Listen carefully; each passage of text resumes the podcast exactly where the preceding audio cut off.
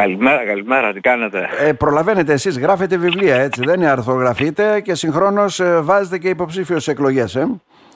Ε, ναι, ήμουνα στην περιφέρεια Αττικής, στο βόρειο ναι. τομέα με το Γιάννη το Σγουρό ε, και ήταν μεγάλη εμπειρία θα έλεγα. Καλό είναι. Πέραν της ακαδημαϊκής και του γραψίμου να εκτεθεί στην κοινωνία, να αφουγκραστείς, να περπατήσεις, να μιλήσεις, είναι σημαντικό να ασχολείσαι. Ενεργός mm-hmm. πολίτης πάντα. Ναι, έστω και αν δεν εκλεγούμε. Δεν υπάρχει αυτό το ε, θέμα. Δεν, εξή, δεν μπορεί να εκλεγούν ναι. όλοι. Εκλέγονται ορισμένοι. Τώρα, ε, σήμερα θέλω με τα δικά σας φώτα βέβαια, γιατί πολλά λέγονται, πολλά γράφονται, τι γίνεται. Νομίζω ότι θα αλλάξει εντελώς το τοπίο. Αυτή είναι η δική μου εκτίμηση όσον αφορά εκεί στη Μέση Ανατολή με τη λωρίδα της Γάζας, με τους Παλαιστινίους, με, την, ε, ε, ε με, την, με όλα αυτά τα οποία έγιναν και θα και το είχαν έτοιμο από καιρό και βρήκαν την ευκαιρία και από ό,τι φαίνεται και ο ίδιος ο Πρωθυπουργός ε, του Ισραήλ λέει ότι ουσιαστικά θα αλλάξει αυτός ο χάρτης. Συγκρούσεις συνεχίζονται, υπάρχει μια ανάφλεξη, ταραγμένη περιοχή η Μέση Ανατολή, αυτό ενδεχομένως θα πάρει και ανεξέλεκτες διαστάσεις. Θα ήθελα έτσι νυφάλια τη δική σας τοποθέτηση. Τι ακριβώς συμβαίνει; μετά το Ουκρανικό είναι το πιο μεγάλη, μεγάλη πρόκληση αυτή τη στιγμη ε, σε θέματα ασφάλειας και ειρήνης ε, στην περιοχή διότι επηρεάζει και εμάς, είμαστε πάρα πολύ κοντά με τα γεγονότα και από την άλλη πλευρά μπορεί να έχει ευρύτερες συνέπειες. Η αίσθηση μου είναι ότι βρισκόμαστε στην κόψη του ξηραφιού στην κυριολεξία. Ε, αυτή τη στιγμή το λουτρό αίματος που γίνεται είναι άνευ προηγουμένο στη Γάζα. Αυτό οι πολίτες, παιδιά και από τη μία πλευρά και από την άλλη έχουν καθαρατωθεί. Υπάρχει πλήρης ε, αποκλεισμός, να το λέμε, υπάρχει πλήρης αποκλεισμός. Ε, υπάρχει πλήρης αποκλεισμός. Ούτε ανθρωπιστικό διάδρομος για ιατρική βοήθεια, ούτε για τίποτα. Ε, ναι, ο Παγκόσμιος Οργανισμός Υγείας είπε ότι πρέπει να γίνει αυτό. Οι Αιγύπτιοι έχουν κλείσει το πέρασμα προς την Αίγυπτο, οπότε είναι εγκλωβισμένοι περίπου 2 εκατομμύρια άνθρωποι εκεί και αναμένεται η στρατιωτική επέμβαση.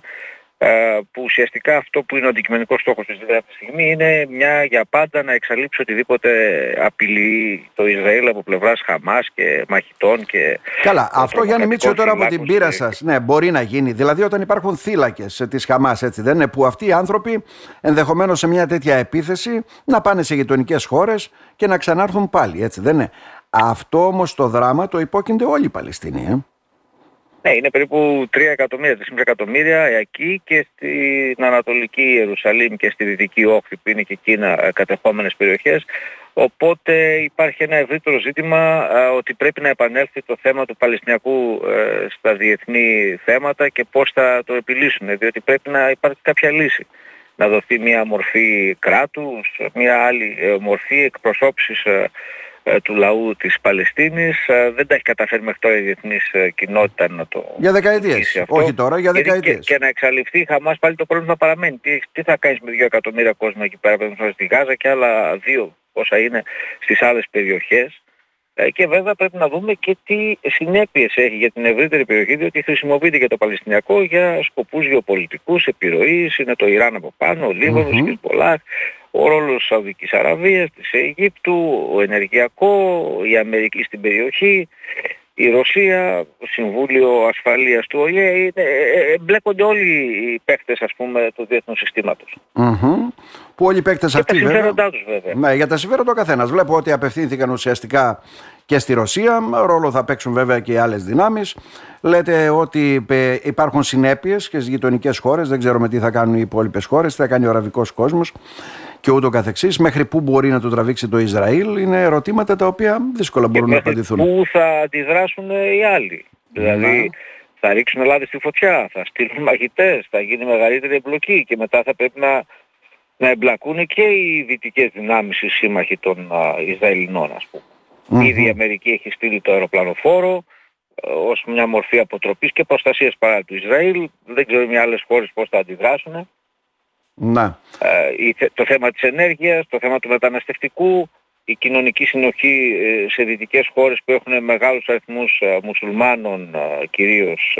Είδατε τις διαδηλώσεις, δεν ξέρω, δεν παίζουν πάρα πολύ, αλλά mm-hmm. υπάρχουν μεγάλες διαδηλώσεις στην Αγγλία, στην Ισπανία, στην Γερμανία ε, στη Γαλλία, στις Ηνωμένες Πολιτείες, φιλοπαλαιστινιακών ε, ναι. τάσεων που είναι με, μεγάλες διαδηλώσεις. Δηλαδή και εδώ σε ένα κίτ της Σάμου είδα και είναι πάλι ε, διαδηλώσεις υπέρ και... Εμείς Άρα λοιπόν αυτό μπορεί να είναι μια πρόκληση για την κοινωνική συνοχή και την ισορροπία και την κοινωνική ειρήνη στις δυτικές χώρες. Mm-hmm. Και εμείς παραδοσιακά βέβαια από ό,τι φαίνεται χρόνια ασχέτως αν πολλές φορές κρατούν διαφορετική στάση σε θέματα Ελλάδας και Τουρκίας είμαστε φιλοπαλαιστινιακοί έτσι δεν είναι; Ε, εντάξει, το, το δικαίωμα δεν το αρνείται κανένας στον Παλαιστινιακό λαό να έχει τη δικιά του πατρίδα, τη πατρίδα. διάθεση και mm-hmm. ανεξάρτητο κράτος όπως έχουν συμφωνηθεί. Από εκεί και πέρα το θέμα είναι ε, ότι εμείς δεν μπορούμε να δώσουμε μια λύση. Αυτό είναι ευρύτερο θέμα της διεθνούς κοινότητας και των μεγάλων θα έλεγα που αυτοί έχουν το τελικό λόγο. Mm-hmm. Άρα δηλαδή δεν βλέπουμε να υπάρχει κάποια λύση και επειδή συνήθως η ιστορία ότι θα γράφεται... αρκετές μέρες ε, μαχών, αρκετές mm-hmm. μέρες έτσι έντασης ε, για να καθίσει ο καθένας με καλύτερους όρους στο τραπέζι των διαπραγματεύσεων, όπως είναι το Ισραήλ. Ε, είναι ξεκάθαρο. Ε, δεν νομίζω. Το Ισραήλ θα πετύχει το στόχο του αυτό που θέλει. Έχει φτάσει στα όρια του αυτό.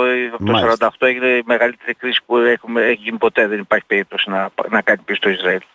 Mm-hmm. Και θα το πάει με τους δικούς του όρους. Τώρα από εκεί πέρα αν εμπλακούν οι άλλες δυνάμεις τότε θα αλλάξουν οι όροι γιατί εκ των πραγμάτων ε, θα μπουν στο παιχνίδι και οι μεγάλες δυνάμεις. Mm-hmm. Η Κίνα, η Ρωσία ας πούμε δεν έχουν εμπλακεί άμεσα για την ώρα τουλάχιστον. Παρασκηνιακά ναι, εργάζονται σε αυτό το Άρα όταν δεν λύνονται τα θέματα, έτσι δεν είναι, ουσιαστικά αυτό γίνεται με τα όπλα κάποια στιγμή και είναι... Ναι, με τα όπλα και δυστυχώς χάνεται, χάνονται αυτό οι άνθρωποι, υπάρχει ένα λουτρό αίματος, αυτό είναι το χειρότερο.